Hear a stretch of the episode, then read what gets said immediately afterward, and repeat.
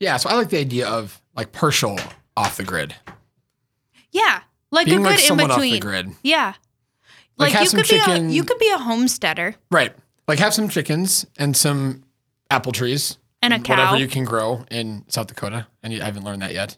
I'm sure I can Google it. Yeah, I think that would be the tough part because then you have to get really committed to canning all of your food. Yeah, which would be not super fun to me. You're listening to Lead Them To Life, where it's our prerogative to explore what it means to be authentically human and fully alive. We have far more questions than answers, but believe that extraordinary answers can be found in the ordinariness of a journey. I'm your host, Emily Ledum. Hello, friends, and welcome to this episode of Lead Them To Life. Happy Lent. I pray that your first week was absolutely delightful. Shane Van Deest, welcome to this podcast. Emily, it is a joy to be here. You've been on my list for a while. Well, it's ironic, right? So you have had, I believe, close to fifty percent of the little men's group I'm a part of. Yeah. Which includes, of course, the infamous Matt Leedham. Of course. Uh, and you've also had my better half on your podcast, my She's wife. The best. Um, and so, you know, we're going to, I'm sure, do a, a little introduction, but... You know, if you really want to know who Shane is, just listen to my wife's episode. No kidding. And you can learn all about my marital intimacy, which was the topic of that podcast. Can I tell you something? So last week, two weeks ago, whenever it was, I was at uh, the Sikh conference that they held locally.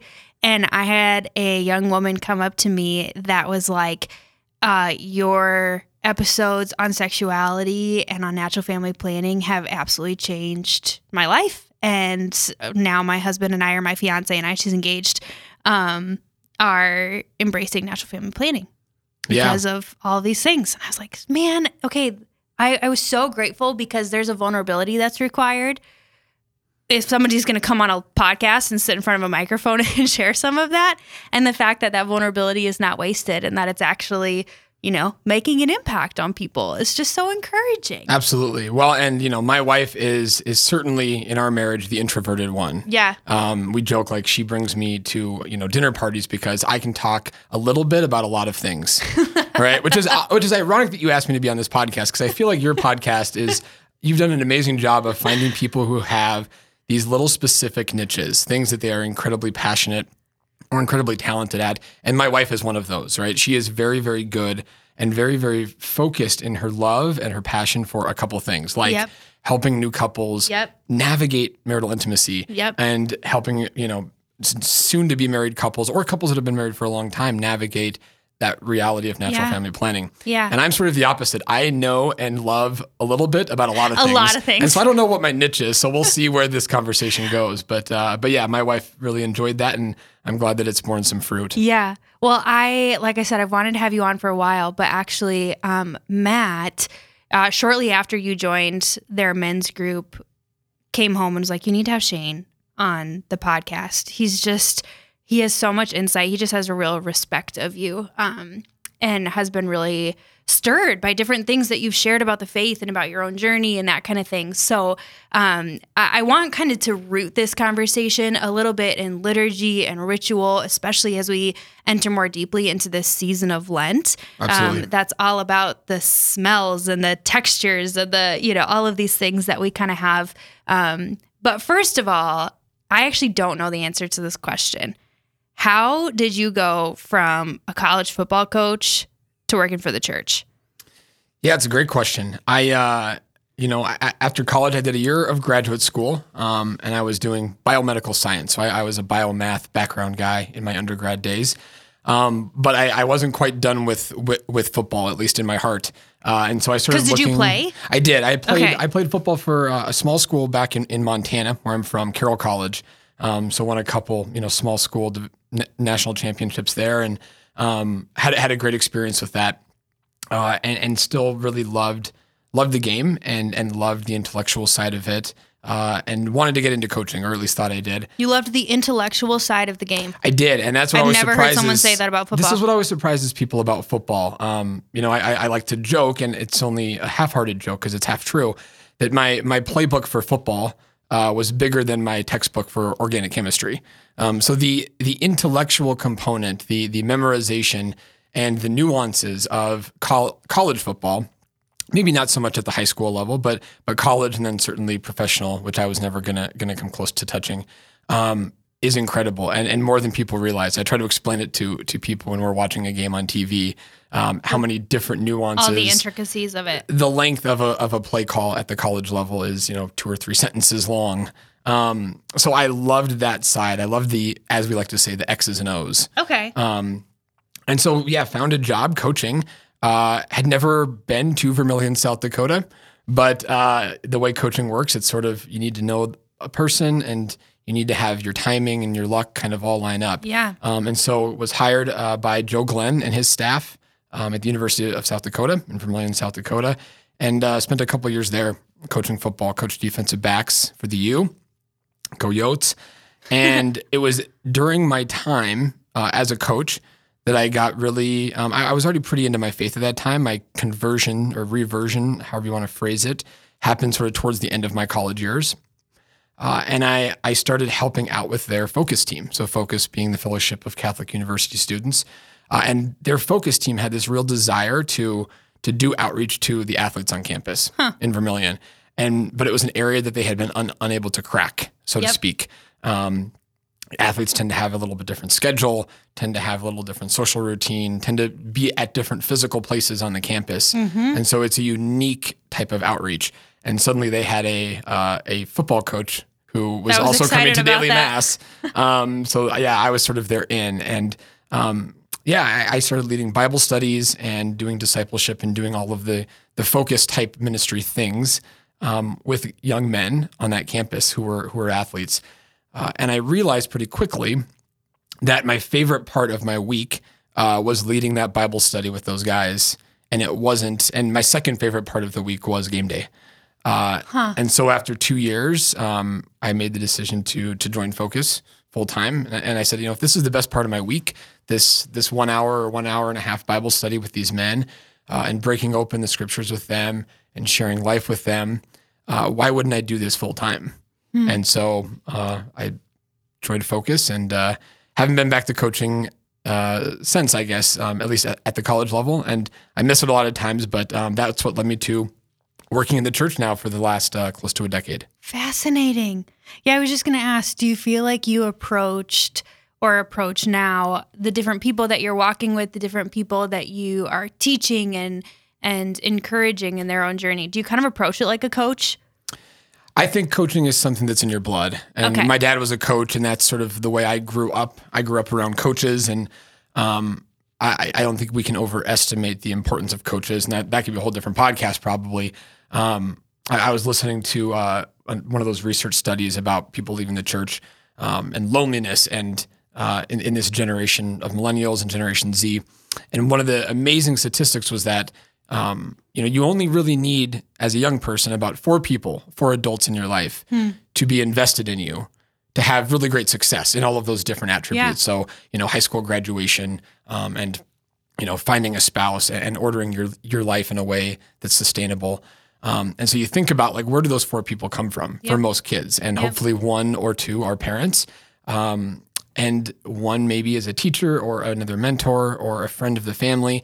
But for how many people is that person a coach? A coach. Um, and so I do think I approach things like a coach, and that can probably be uh, good at good at times, and, and probably I'm I'm a little too blunt with people at times too. But yeah, coaching is definitely something that's in your blood. I appreciate your bluntness. I actually think it works for you. Good. Okay, so then you uh, also went on for some further studies. What did you study?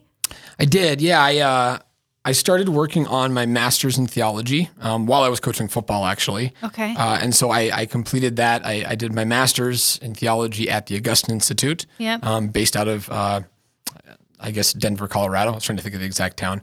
Um, in Denver, Colorado, and and loved that. Doctor Tim Gray and the the faculty he put together, it was... Um, I just tell people, after marrying my wife, it was one of the best decisions I ever made. Nice. Um, it really was. Uh, in, in received incredible formation, not just in the faith, but how to articulate the faith yeah. and how to put it into practice. That's part of their of their mission statement, forming leaders for the new evangelization.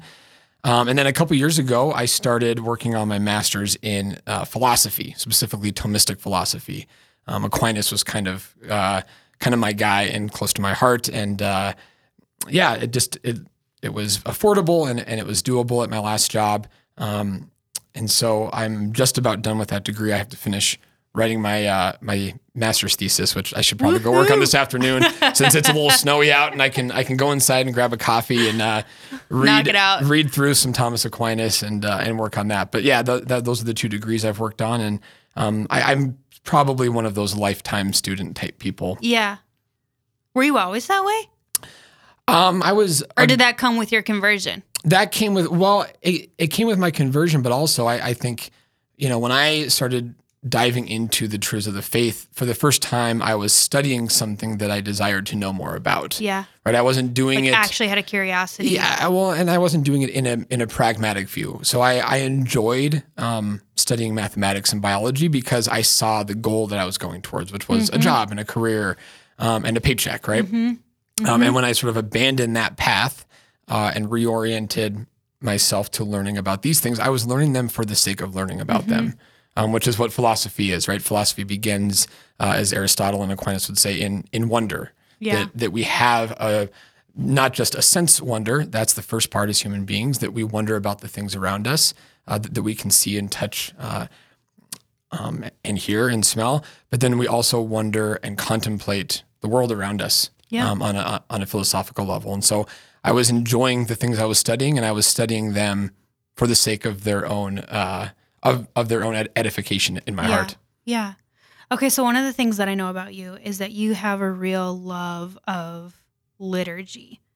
First of all, what is liturgy and why do you love it? Yeah. So liturgy um, encompasses all of, you know, it's this big umbrella term for, you know, the way that we worship God and the way that we respond to God's love. And actually it's, it's sort of a subset of what Aristotle or excuse me, what Aquinas would call religion. So when we hear religion, right, we think of this big organizational structure. We think of yep. the church properly speaking, and that's partially right. But, but re- religion in, for Aquinas is our response to God. It's actually part of the virtue of justice. So it's what we owe God. We owe God religion, which sounds weird to phrase yeah, it that way. It kinda... um, but the specific way in which we give God what he is owed, the first thing he is owed is our adoration, right? His worship. Our adoration, our worship. And so then the church's liturgy is the way that we have codified that, the way that we as a church handed on through Jesus Christ, through the apostles, and through the magisterium of the church, uh, the way in which we can properly worship God. Um, and specifically, the way that we can corporately worship God. So this is Um, this is the big love, right, of of people who love the Mass. The Mass is the way that we worship corporately. What do you mean corporately? Worship as so so as as a group, right? We hear corporate, we think, you know, the root of corporation, right? Okay. All those words yeah. that have that same root, but that that we we worship as a corporate body, and so liturgy is the way that we worship communally. Okay. Right now, you and I are both, you know, uh, family. You're a wife, I'm a husband. And so we we have probably devotional practices in our own families. We have ways that we pray as individuals. And so that would be personal prayer uh, and personal devotion. But then there's also that added element of communal worship. And so that's yeah. where the church's liturgy comes into play. Um, and when I, again, sort of had my reversion um, in college and and began studying the truths of the faith, that is really where where my heart was drawn, was to mm-hmm. the church's understanding of liturgy, and that it's the focal point of Um, of the life of faith. What triggered your reversion? Uh, you a know, lot it's, of things? It's always. I, I'm one of those people. I've uh, I've taught people for years how to how to give their their testimony, right? Yeah. How to how to share their testimony, and um, you sometimes hear you know powerful testimonies at these conferences. Someone who you know was homeless and, and in a gutter and had sold all their possessions and uh, was living a life of crime and drugs. And then suddenly the sky opened and yeah. the Virgin Mary appeared to them and told them to change their life. And those make great stories, right? And, and mine doesn't make a great story because it was slow and methodical. Um, but I think it was a search for truth, okay. right? So it was it was an intellectual uh, an intellectual search for what is true. And that led me to some Catholic ideas. So for example, I, I think probably if I had to name one moment, it was, um, this is pretty nerdy, but I, in college, I read Augustine's uh, City of God. Yeah. Um, and I loved Jeez. the philosophy of it, right? I wasn't convicted You're in the Catholic brainiac. faith.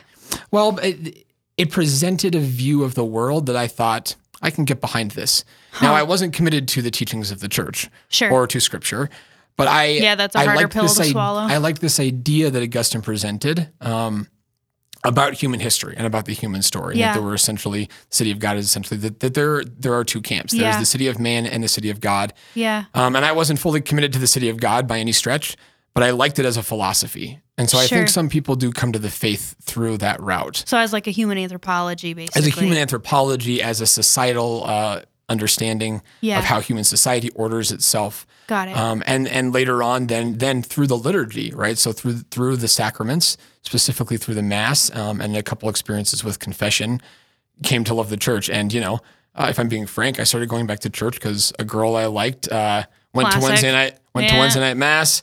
She dragged me along. I went because, you know, she was pretty and brunette, and, and that's my thing if you've met my wife. And, uh, it, you know, it, she dragged me back to the Mass, and I ended up, you know, coming for the girl but staying for Christ, as, huh. as, as many of us do. Funny how that goes, isn't it? It is. Interesting. Okay, so then your your real love of liturgy and kind of this like desire to understand it as a communal worship came from your own experience of encountering it. It did, right. And and it was encountering, you know, like many of us, good priests who could articulate it and who celebrated the liturgy reverently, yeah, um, with great beauty. And, uh, you know, the eventual recognition I had, I, I couldn't articulate this at, at twenty-three, twenty-four years old even, um, but that the human heart is made for worship, right? Mm-hmm. That this is not an addendum that the church has placed on top of the life of faith and, and kind of added on to say, well, here's how you understand what a human person is and who God is and who we are in relation to God. Oh, and by the way, here's a nice little tool to help you worship. Here's liturgy. But that liturgy is actually, it's actually built into who we are as a human person, and that our hearts long for ritual and for yeah. worship. And so that recognition and being able to articulate that now, um, what I was feeling in my heart in my early twenties coming through my reversion. Yeah. Okay. So to play devil's advocate a little bit. Sure. How do you know that the human heart is made for worship? Because I think that there's a lot of people that go through life not ever really engaging in any level of worship or even engaging with with who God is. They might have, they might even believe in God, but he's kind of some like uh, deity pie that's out in the sky sure. or whatever. Um, how do you, how can we tell, or what's the underlying um, signs that the human person is made for worship? I think primarily it's that, you know, throughout human history, you see human beings creating ritual, right? So ritual is a sort of broader term that, that could describe both the church's rituals, mm-hmm. liturgy and worship, um, but also other human rituals, right? And so, I mean, again, an anthropological study would, would show that um, throughout t- from the beginning of time, humans have been creating rituals. Uh, so the earlier, the earliest arche- archaeological finds we have are of burial sites, right? Why are humans... Are you know ancestral humans ritualizing um, death, ritualizing how they treat the bodies of the buried, uh, of the deceased, excuse me. Um, and so we see this in every walk of life, in every era of history, that humans ritualize their actions. They ritualize the way that they interact with each other.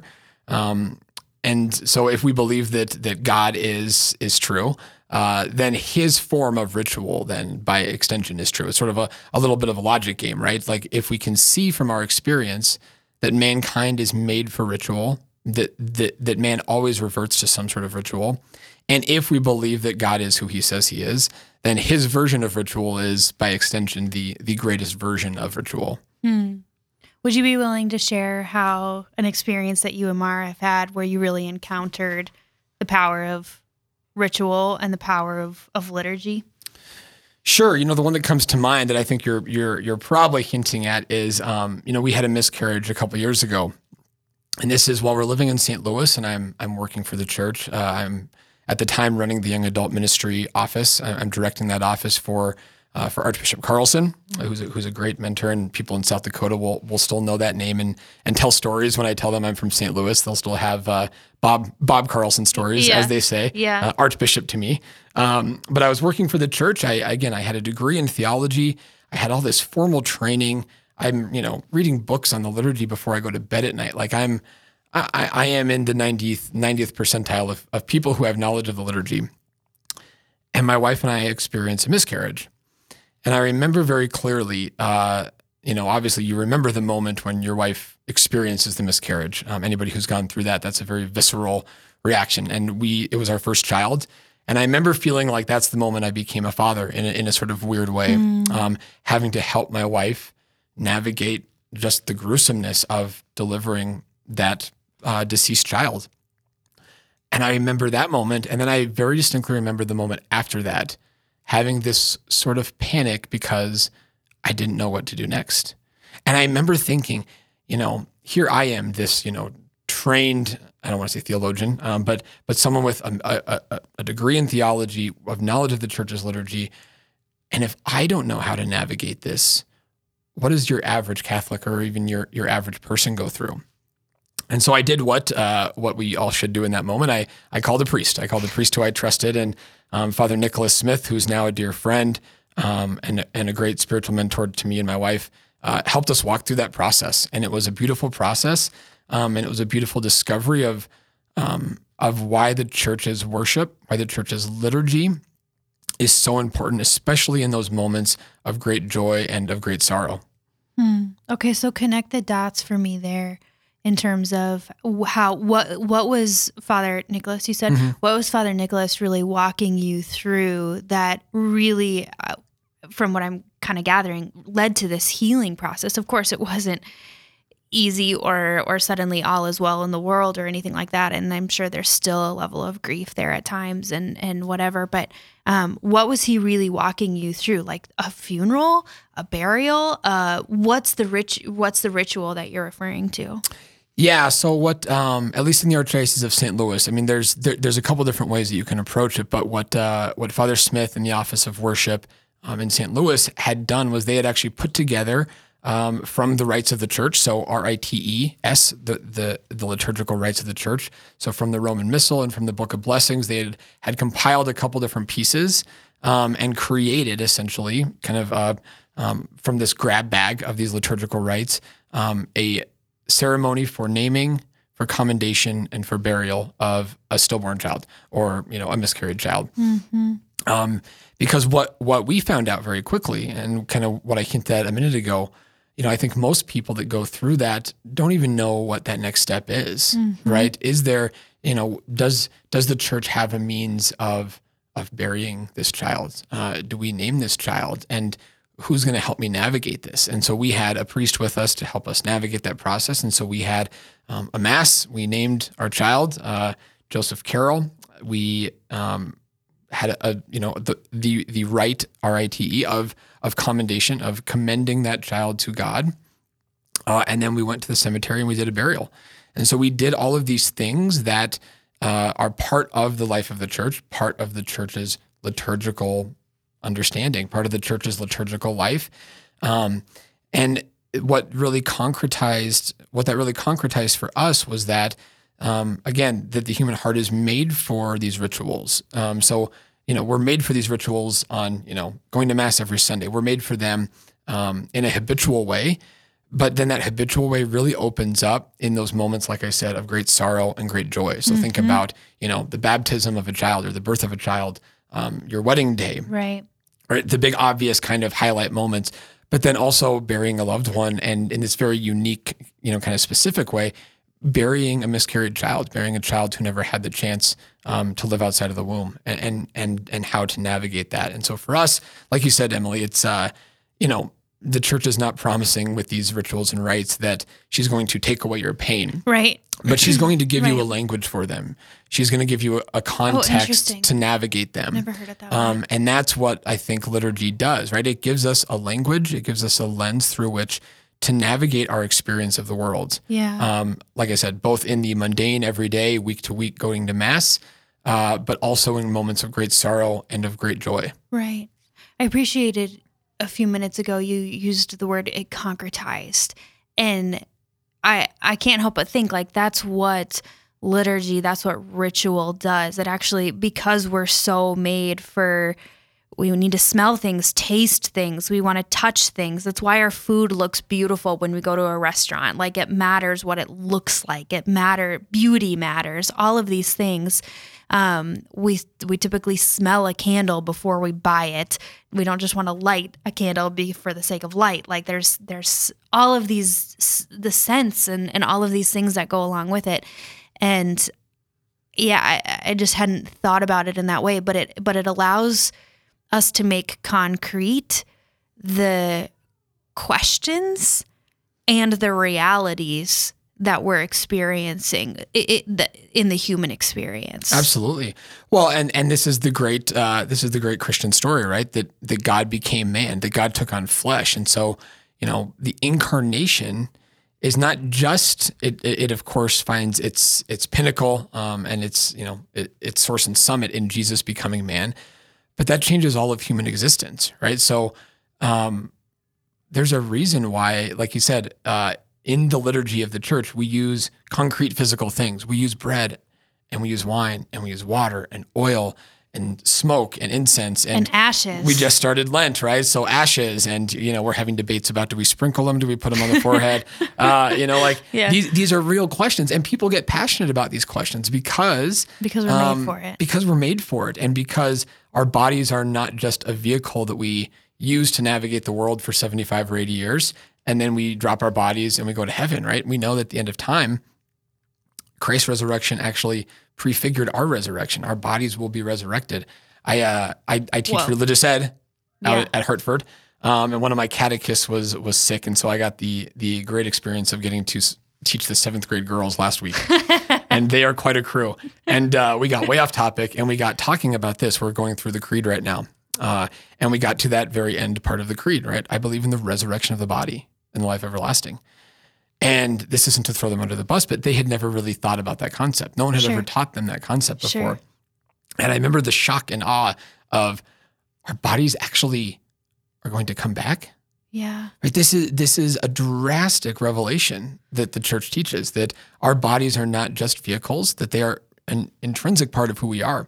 Um, and so all these things matter, right? Again, you miscarry a child, uh, that, what very much is in that moment a ball of flesh and tissue yes. and products of miscarriage sure. um, has infinite value to it. And a soul. Right? It yeah. has a, yeah, it was ensouled uh, at, at the moment of conception.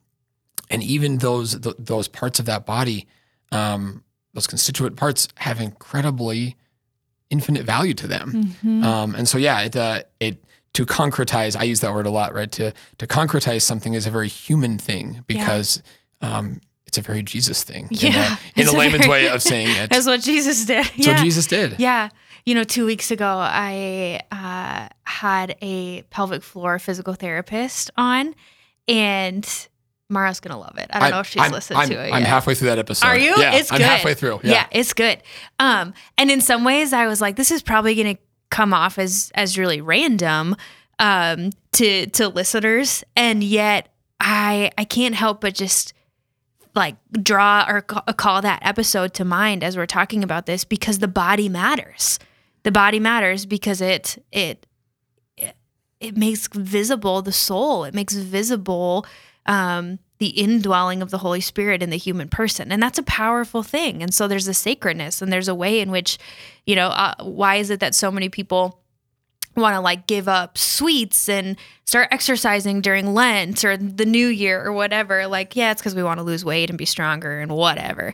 But I think if we're to really dig into that a little bit more, at the heart of it is because our bodies actually matter. And we recognize on some level that it's important what we do with them, in the same way that it's important. Maybe that's why we, it's important that we stand or that we kneel or. I was just going to say that. Yep. Right. Or like if, if somebody does something really incredible, our, our our way to honor them is that we stand up and we clap.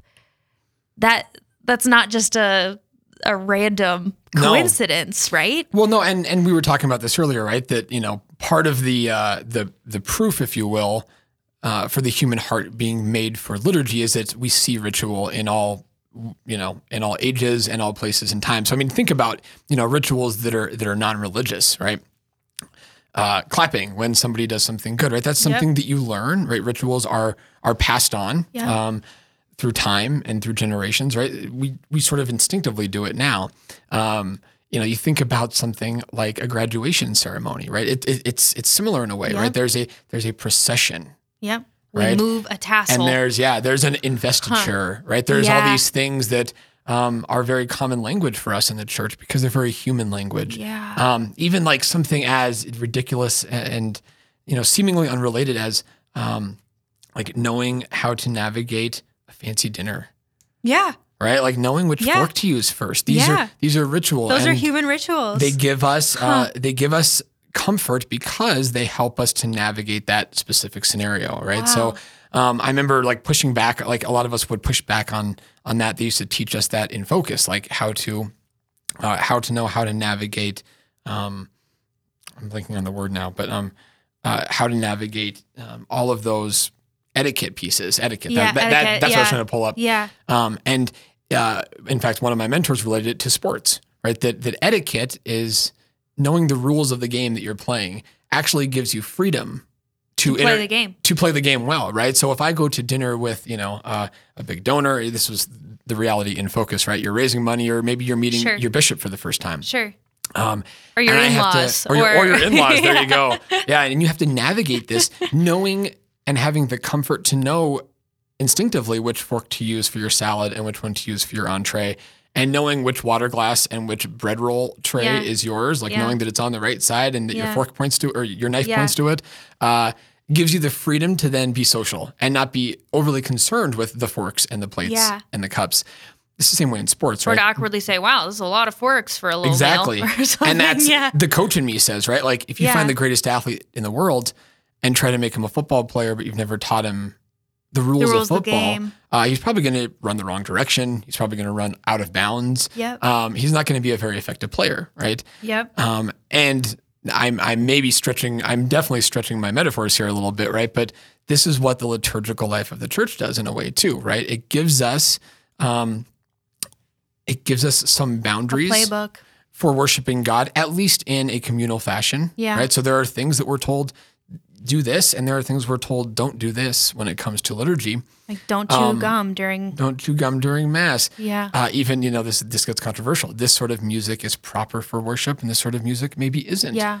Um, and maybe some of that music that's not proper for liturgical worship is great music to jam out in your home and have devotional practice to God, right? Sure, sure. Um, and so, you know, the church in her wisdom gives us the liturgy, but she also gives us these private devotional practices. Yeah. And so there is a lot of a lot of space for how we worship God and how we ritualize it. And again, um, us with both, you know, young families and young kids, this is part of parenting. Yeah. Right? It's figuring yeah. out, okay, the church gives us these beautiful um, these beautiful rituals when it comes to corporate, communal, yeah. liturgical worship. But I got to figure out how to do this within my own family. Yeah. Um, and not just the worship part, but I mean, my daughter Cecilia and I are, I'm trying to figure out our rituals in the morning. When do we brush teeth? Yep. And do we do cereal first and then dad showers? And then we, I mean, yeah. these are rituals, right? These are things that help us order our life, yeah. that give order to the chaos. And that's, yeah. um, I'm way off topic here, but I yeah. mean, this is, again, this is what the incarnation does, right? The yeah. word became flesh, the logos. Yeah. We, we, we hear of Jesus as logos, as or the ordering principle of all reality. Yeah. And so when this ordering principle in the beginning of, of scripture comes into, right, the, uh, the, the world was, was formless and void, right? Mm-hmm. There's no form and, and there's void. And so we see these, these two realities, and the logos, the word of God, the ordering principle comes into creation and orders it. And then when Christ takes on flesh, the same thing happens to our created fleshy incarnate reality, right? Mm-hmm. Jesus takes on flesh, he orders it. And this is what the church is hope, hopefully doing for us. Yeah. Okay, so I have three more questions yes. and not a lot of time. Perfect. Are you ready? I rambled, so this is, yeah. Okay. Keep me on the clock. Question number one. Earlier you used the phrase proper worship. What would you say to somebody who's like, why can't I just worship however I want? I this is how I like to pray, or this is, because I think that's an, that's an obstacle for people, is we kind of feel a little bit at times like, well, yeah, what who's the church or who's the pastor or whatever denomination, you know, somebody might find themselves in that is going to tell me how to worship God, because this is the personal relationship. What would you say? I would say that there is a need for some Marian receptivity there, right? So worship, especially the liturgy, is something that we don't create, we receive, right? We, yeah. we, we receive it's a gift from God, from the, from the Blessed Trinity.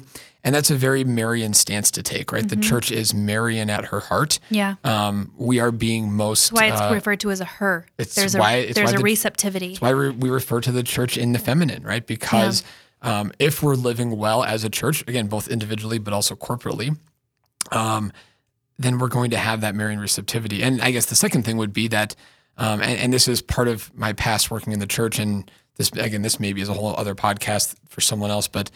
Um, the idea of finding your personal apostolate and and, hmm. and navigating apostolate in the church, that there is a lot of room for movements and for apostolates and for different charisms, charisms. in the church. Yeah. And those don't all need to be jam-packed into one hour on Sunday. Hmm. And this is sort of one of my soapboxes, right? That yeah. um, because the Sunday Mass, that one hour on Sunday is where we have access to people, that we need to jam everything into that. So we need to have fifty thousand announcements, and we need people to play every style of music under the sun.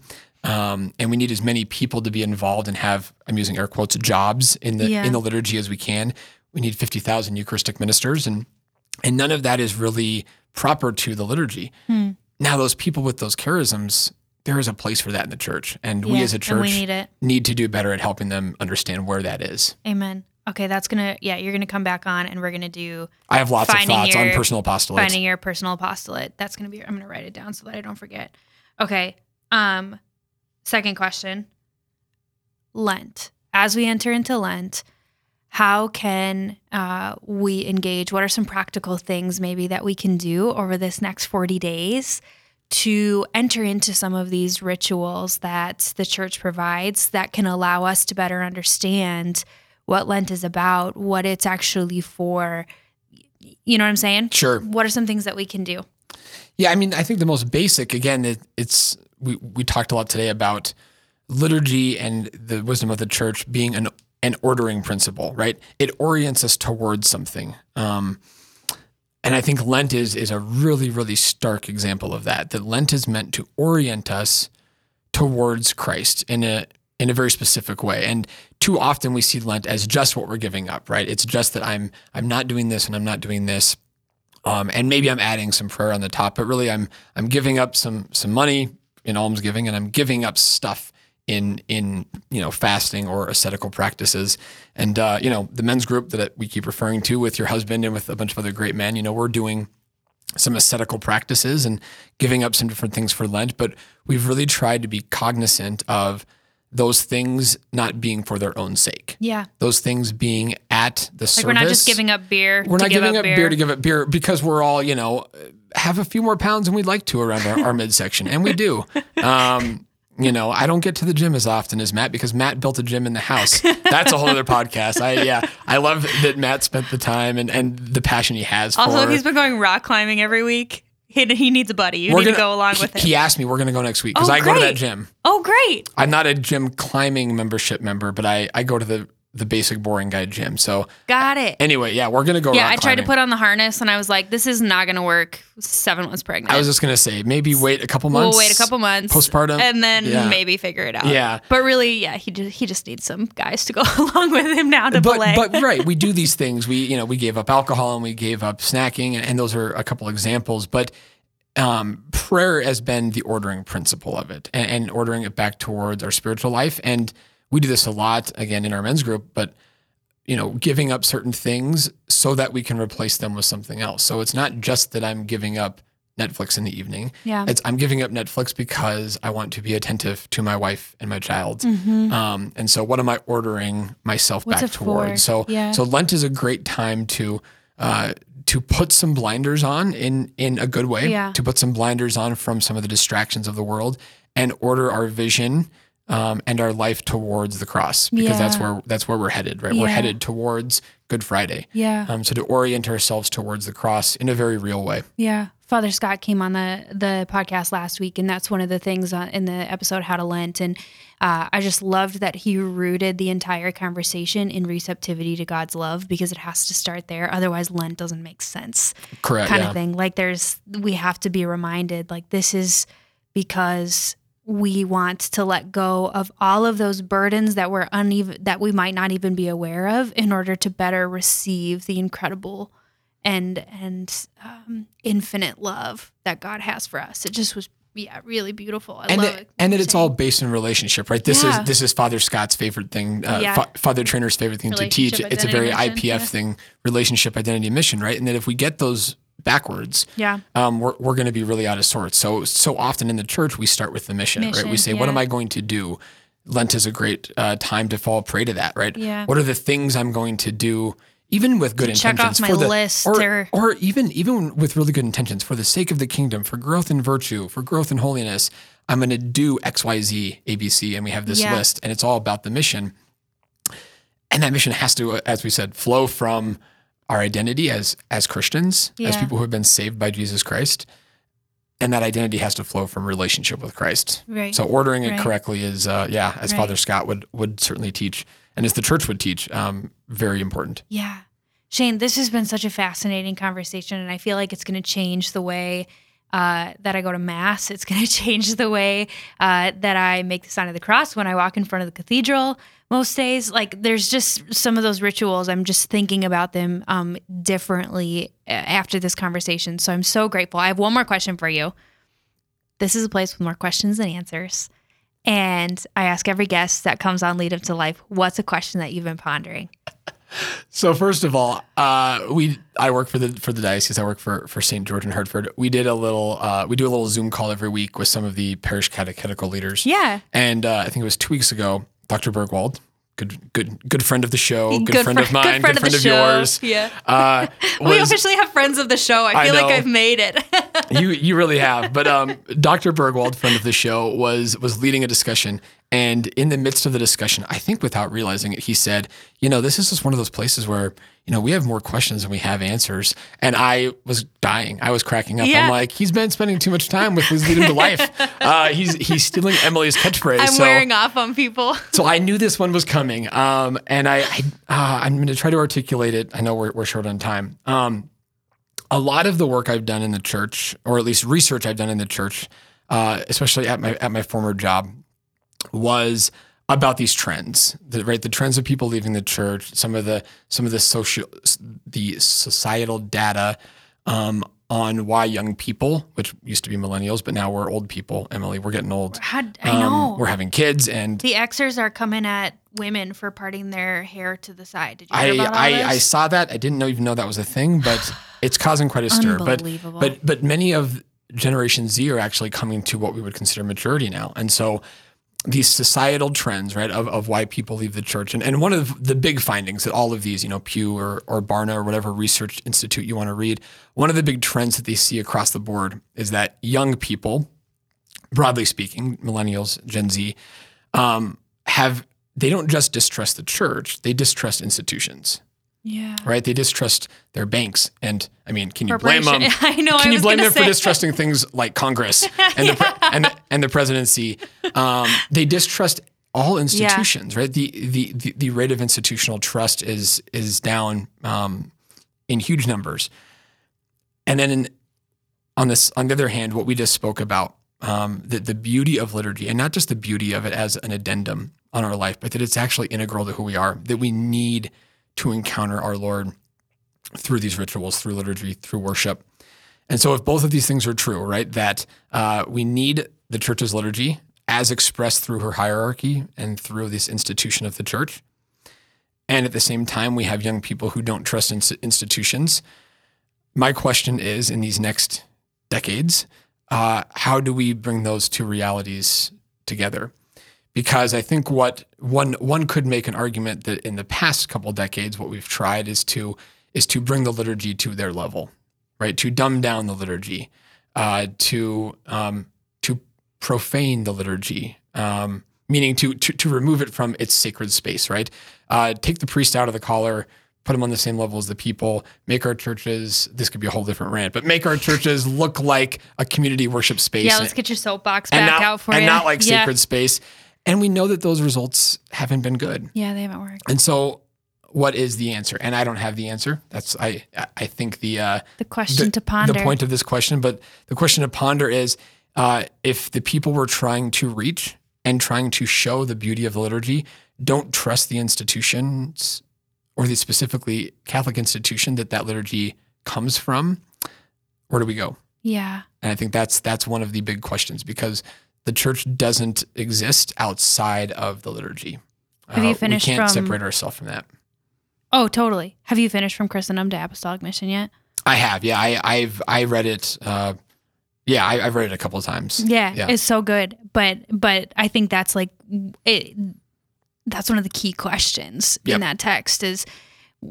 It's not proposing an answer necessarily, it's but it's recognizing the reality of how do we engage the world in an apostolic age when people distrust or when people don't have uh, readily available to them the natural sense of I actually am oriented or I need God um, in that way. So Shane, this was awesome. Thank you so much for coming on. I can't wait to have you um, come back on to discuss the personal apostolate. Personal apostolate. It's going to be so good. It's a, it's a great topic. Yeah.